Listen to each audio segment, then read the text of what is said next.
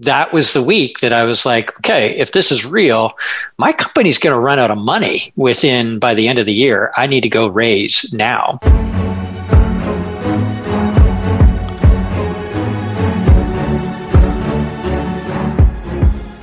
Welcome, B2B startups, change ups, scale ups, and grown ups. This is the B2B Lead Gen Podcast. I'm your host, Eric Schwartzman. Let's do this. Our guest today is five time startup entrepreneur Jason Smith. He is the CEO and co founder at Klue, a competitive intelligence platform used by Cisco, Dell, and Hootsuite. They raised 19 million in venture funding and he's an Ernst & Young Emerging Entrepreneur of the Year award winner. And we're going to talk about data-driven decision making. Jason, welcome to the B2B Lead Gen podcast. Happy to be here, Eric. That's awesome to have you. But first, Talkwalker just released its 2021 social media trends report, which deep dives into social media marketing strategies that will be most effective in 2021 based on interviews with influencers and research from their social media monitoring intelligence platform. It's an amazing report that you don't want to miss, and you can get it at ericschwartzman.com forward slash talkwalker. So, Jason, legend has it you lost the tip of your baby finger in Thailand. You're going to start there, Eric. Wow. Okay. Yeah, let's see it first. I did. Okay, so all right, anybody who's live can actually look at that. There is a bit of a difference. Okay, it's um, all right. This came from a sliver that I got when I jumped out of one of those. Um, I don't know what even they're called, like a, the equivalent of a rickshaw boat that drops you off at an island in the middle of nowhere. They're, oh no, is it rickshaw boats? It's a boat. It's they a boat. Long tails. Longtails. Longtails. Okay, that's exactly right. Yeah, it was yes. a longtail boat that I hopped out of, and you know, this is post university kind of travel and I was solo in Thailand and I got a sliver, a little tiny sliver in your pinky. And so this is at a time where you would consider sharing a bed with a stranger to split a $10 hut, right? Like this is, you know, going back when you had no money. And so anyway, I was playing volleyball on the beach, hanging out, and this little sliver started to really hurt. And uh, I got my needle out, my sewing and thread kit, and I tried to get it out like you would here in North America and uh, it obviously got infected. And so, over the series of a couple of days, I started to complain about this little finger. And of course, these stranger travelers that I'd been meeting backpacking are like, "Really, your pinky hurts? Uh huh. I'm really sorry for you." So, I, you know, I'm like, "Okay, I can't complain about my pinky." And it turns out, when I hopped into that longtail and went back to the mainland and said, "Listen, my pinky really hurts," and they they open it up they said this is this is gangrene like you, you if you had waited another week you might have lost your hand and so i hopped on a 24 hour bus to singapore and got it properly operated on and so this is what i'm left with uh, the wow. loss of the fingertip well, thank God you got to keep your hand. We're happy about that. And uh, you know, it's it's uh, you know we're living this time, obviously, of uh, unprecedented, uh, restricted access physically. There's no trade shows, there's no conferences, and so I wanted to start off because you know I know you deal with data. How has the pandemic made it easier for companies to focus on data? Yeah, I think. Um I think there's been a there's been a big swing, right? Like you can't um, you can't tap the shoulder of somebody and ask them questions, and so there's this push to get information from systems.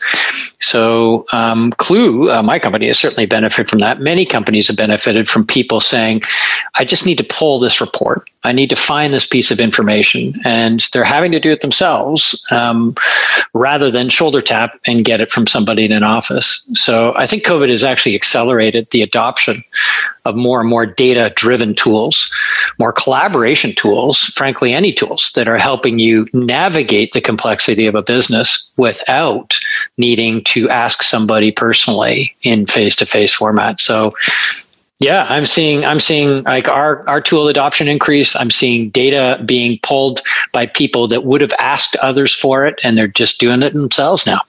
Jason, um, you were raising money during the pandemic, right? that was a fun experience. Yeah, that was at the very beginning.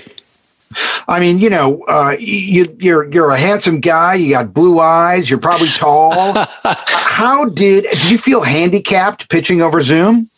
It was a it was um, a very, very unique experience, Eric. It was one of, um, uh, so let me, let me paint the story for you. This is a company that had been growing well, but had experienced Q3 a flat quarter relative to my Q2 2019. And Q4, I had to knock out of the park. And so we hit Q4 out of the park. And that was great. So I'm like, let's raise in Q1. And then there was so much business that spilled over from Q4 into Q1 2020. I thought, let's just wait until April and we'll go in Q2. And then, of course, COVID hits. And if you can remember back in the day when your neighbor went to Costco and loaded up and you thought they were crazy, and then everybody realized it was real that week of March, what as 16th?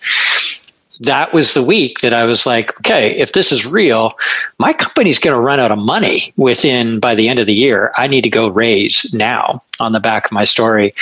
And I was advised by every single person in my um, advisory community that that was not a good idea. But my belief was that maybe we could benefit from the Zoom experience, benefit from actually doing it remotely. Um, I'm based in Vancouver, you know, the Bay Area is where the VCs live generally. And so I'd normally be on a plane driving up and down a highway. In the Zoom era, I was able to uh, meet with VCs on a um, rapid fire basis. So instead of two, three meetings a day, I could have eight and I could very quickly go through my list of folks that I wanted to speak with about fundraising. And the beautiful thing is, the flip side for them is they had time. Suddenly their conferences were canceled. They weren't on planes anymore. They could open up and they had time. And so I could go from one partner to multiple partners and get to a yes or a no very quickly. And so literally for us, what I what started by the way as a very horrendous first week, which was sorry, this is a disaster triage portfolio help. We're not going to be investing anything new. Turned into you know, three term sheets in four weeks. And I credit being able to do that over Zoom with how speedy it was. Um, one other thing that you mentioned, Eric, that I think was really interesting the human element. How do you get to know somebody on Zoom, right? And I had a lot of the VCs originally that said, um, we probably won't invest until we can meet you face to face. Let's see if this thing blows over but there was this odd human element that existed where um, we were all experiencing the same thing. So literally, it was "How are you?" in that first week, and there was a human connection that was far different than waiting in a boardroom, fiddling with your dongle to make sure that your display was up on the screen for the partner to come in. So it was very humanized from that. Um, we're all going through the same thing. And then even more so when I was looking in the background and your kids are dancing around with a sock puppet right? Like that, you just don't get that in a boardroom. So you couldn't help be a human element. The back channel references all mattered, but there was certainly a humanizing piece to Zoom that was unexpected. If someone from outside the digital bubble, someone from outside Silicon Valley, someone from outside the software as a service community, uh, had a chance to sit down with you and they're new to web marketing, they're new to digital analytics entirely. And they ask you, what numbers should I be looking at to get a better sense of my performance? What would you tell them? Yeah, that's uh, so I am I am so skewed to the software as a service business. It's what I've known for almost 17 years now, since the very early days there's very clear metrics that are associated with that world of selling software as a service on a monthly subscription basis.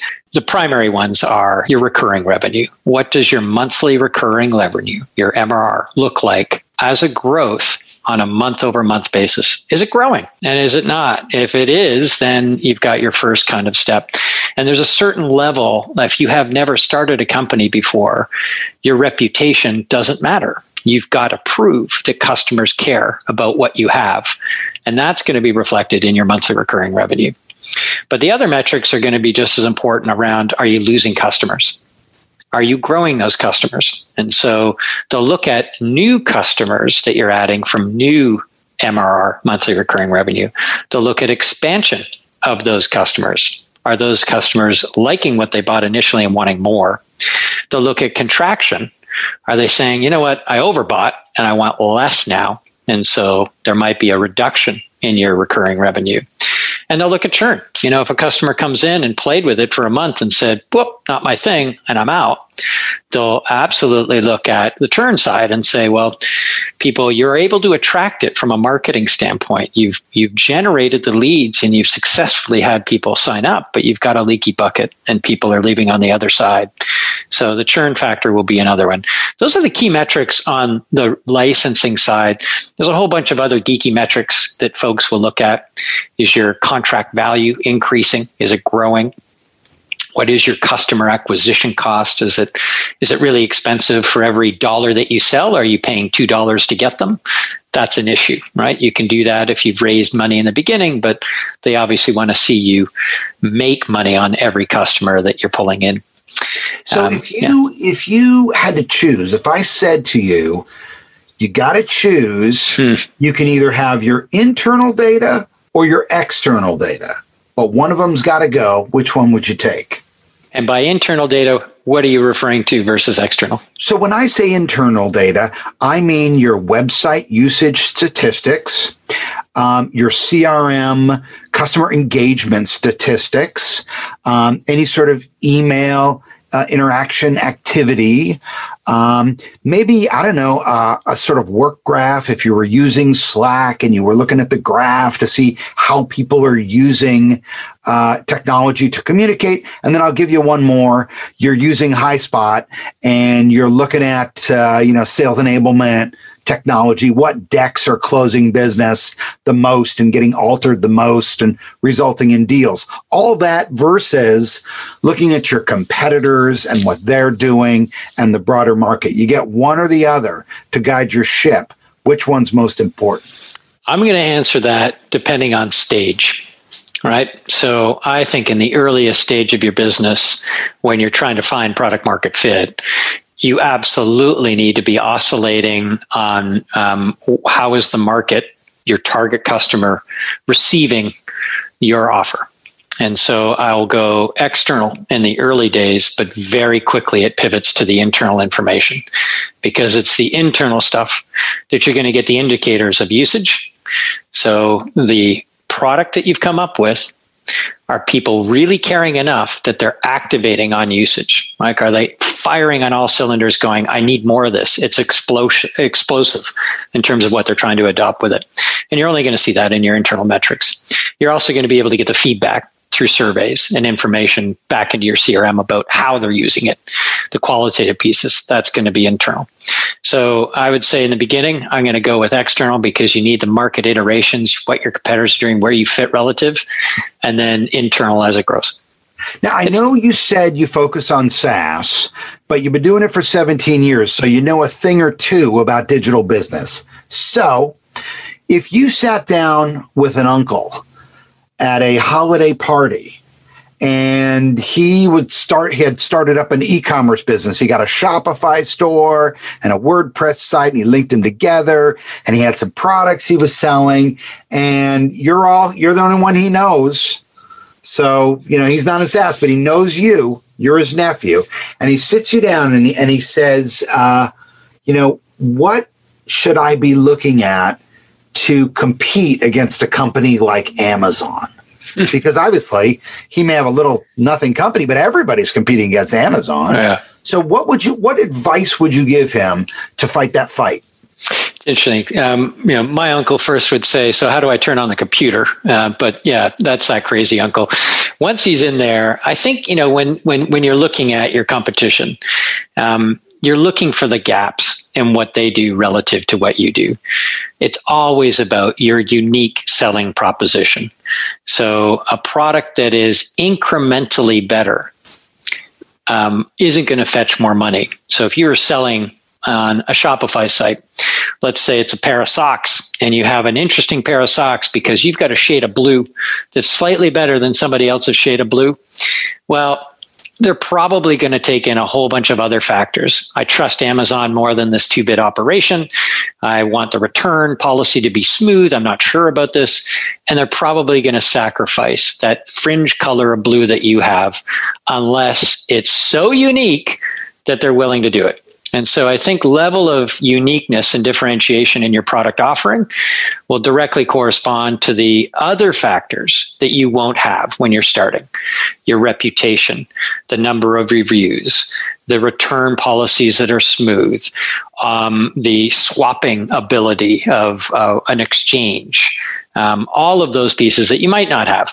So you need your product to be 10x better. You need something that it's not just going to be the, sh- the fringe color of blue. It's going to be toe reinforced. It's going to have padding on the heel.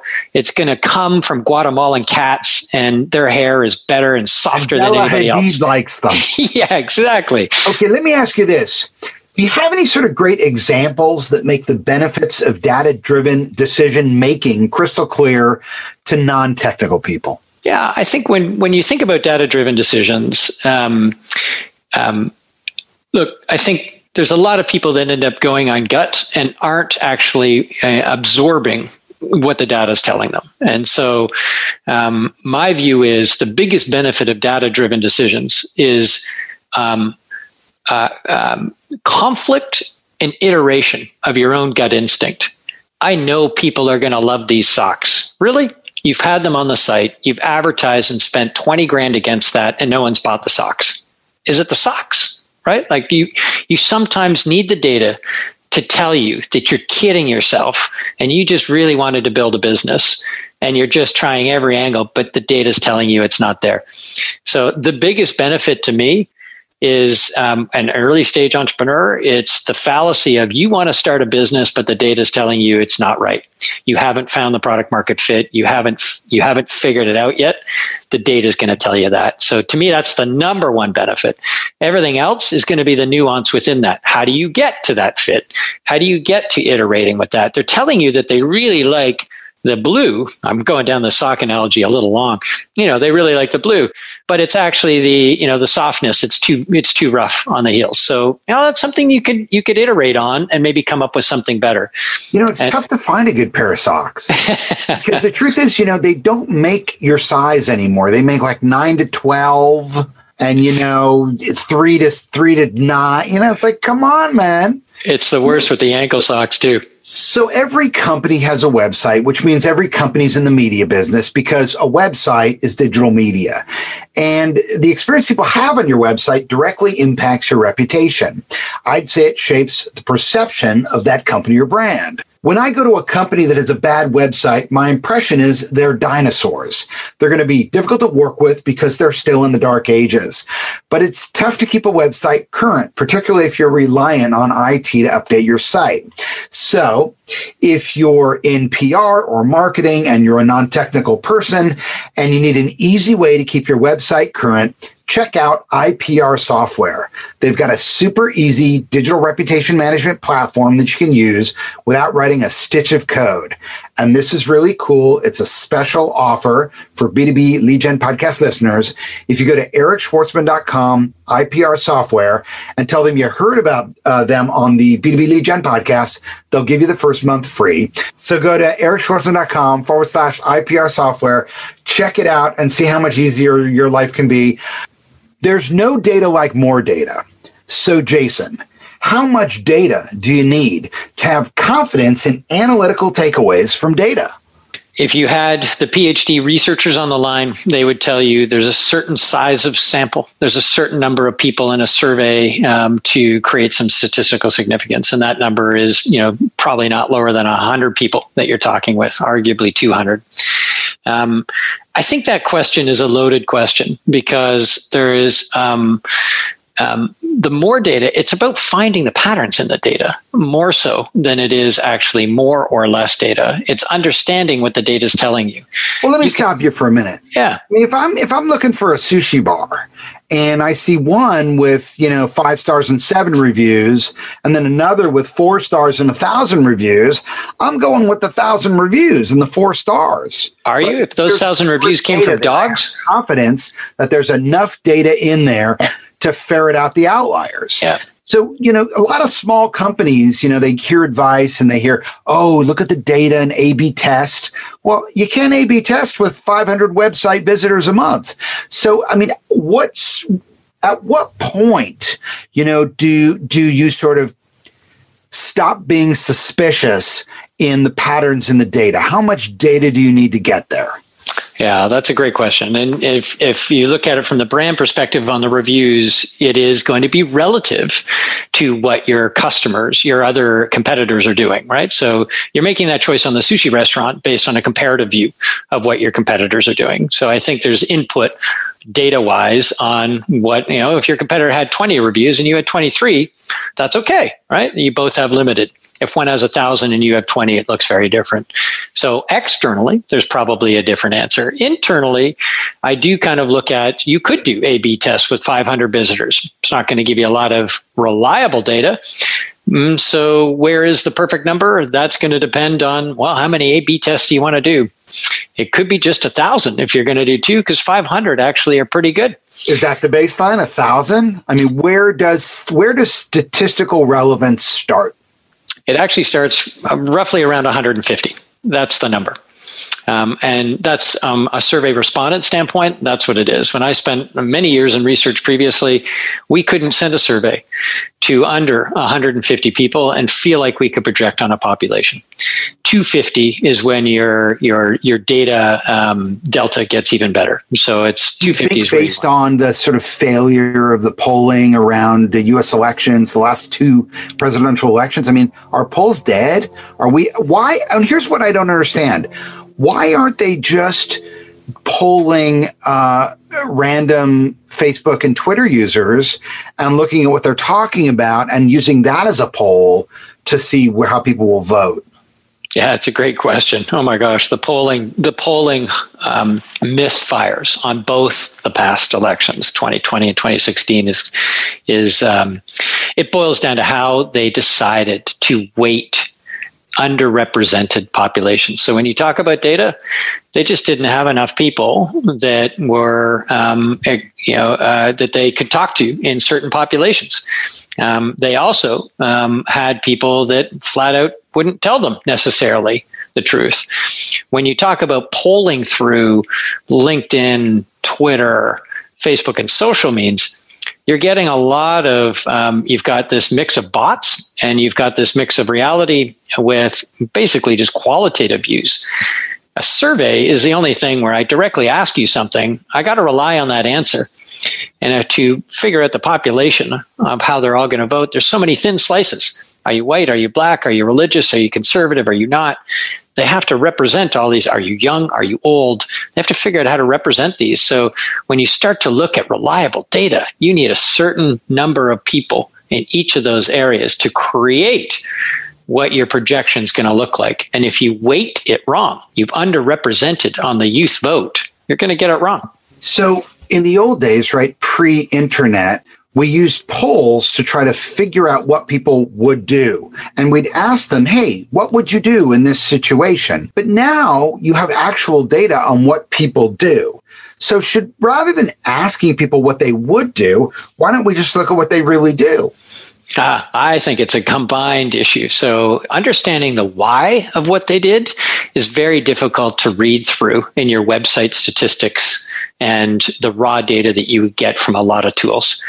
I know that you came in, you came to my homepage, you clicked and watched my video, you went to the About Us section, you actually looked at jobs, but you ended up actually taking some of our content and coming in as a lead. Are you a job seeker? Why'd you do the job thing? Well, you were curious about how we write about our job postings and wanted to understand the culture of the company that you might do business with. How am I going to learn that by just looking at the data? I have to ask you. That's where polls come in, the why. So, um, talk to me about this concept of unstructured data. Because, like, it's one thing for an insurance company to use artificial intelligence to comb through insurance claims because that information is formatted. We know the type of claim it is, the amount of the claim, and everything is in different categories. It's been put it parsed into a scheme of different categories.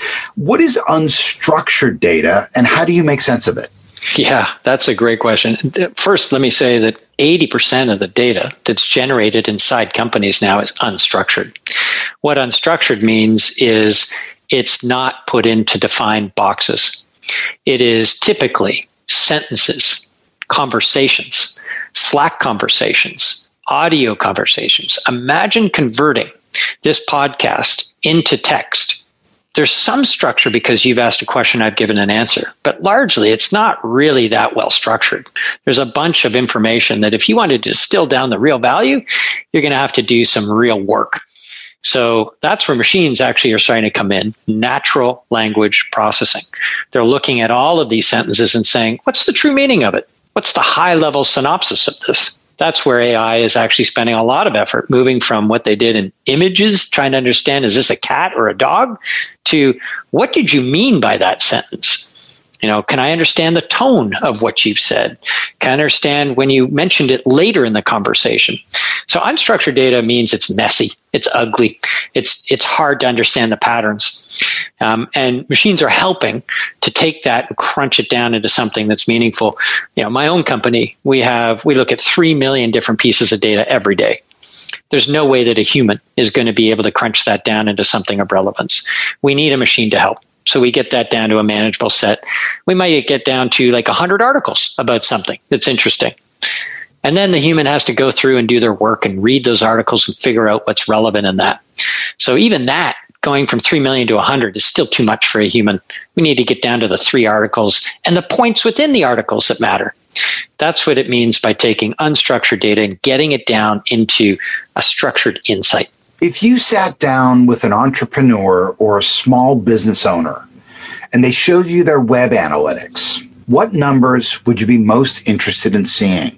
Yeah. So for me personally, you know, I'm going to start by looking at um, the broad visits um, unique visits to the company to the to the to um, the site. But then I'm going to quickly look at what the stream of traffic looks like across different pages of the site. Is it the about us? Is it the product page? What product page? What areas of the product page? So when I think of the analytics that I'd want to pull out from the website, it's where are they going? What paths are they following? And am I helping guide that or is it something random? It's going to help me understand the segments of customers I'm dealing with. Maybe I have a whole bunch of people that I'm attracting that are job seekers. That's not going to help my revenue, but it helps fill a bucket of needs that I have in terms of hiring. Maybe I'm sending a whole bunch of people to the product side. Are they competitors? I want to tease out where they come from. So for me, I want to look at the unique visits, where they come from, and what they're looking at, and try and make some assumptions of what I need to tweak. For beginners who are just learning about the benefits of analytics, any stories or analogies you can share that you kind of use to communicate to customers when you're talking about Klue? Yeah, when I'm talking about Klue, I think of it, and i will go back to kind of more of the unstructured side. Um, Klue's about competitive, right? I want to understand my competitors.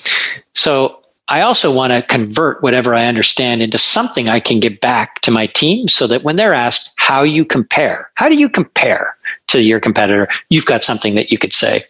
So we might find something in a G2 review about the software where somebody said, one star review, super difficult to use. We might take that. We might take a press release that our competitor has done on their new AI feature and they brag about it this way look for a corresponding G2 review.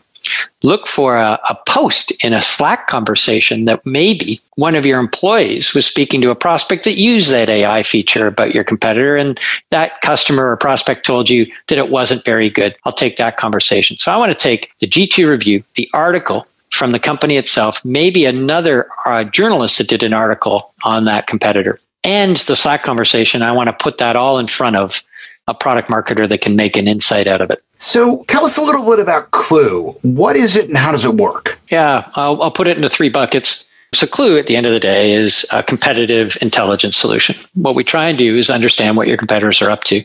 The complexity comes from we need to scrape the web to understand what they're doing what press, what articles, what's happening on their website, what job postings do they have, what are they doing on Twitter, who are they hiring, some profiles of the people that they've got in their company, what positioning do they have. If we can find any pricing, Klue gathers all of that information into one area. We'll also try and find if, with the clients we work with, emails that they share, that they learn internally, Slack conversations that they have about a competitor, notes that they put into Salesforce or a CRM solution. We'll combine everything we find from that external web and the internal into one continuously updated dashboard of activity of what they're doing. Collect the information, curate it down into a manageable set, and show it on a continuously updated dashboard about what they're up to. So you're essentially giving the, giving us outside insight into what's happening in the world so we can benchmark our internal numbers against that. That's right. Yeah. It's more of, it's a lens into what they are doing. So if a company like SimilarWeb is doing something specific around here's how many unique visits they get compared to what you get, hmm, they might be an input source for Klue. Ultimately, what I'm looking at is when you get asked as a salesperson, how do you compare? I need to be able to give you an answer. And that tends to be more sentences and bullet points than it does quantitative structured data. It tends to be unstructured data that we deliver back. Jason Smith, CEO of Klue, thank you so much for joining us. Happy to be here. Thanks, Eric. And I want to thank our sponsors, Talkwalker and IPR Software. And we will see you next time. Thanks for listening. This is Eric Schwartzman for the B2B Lead Gen Podcast. See you next time.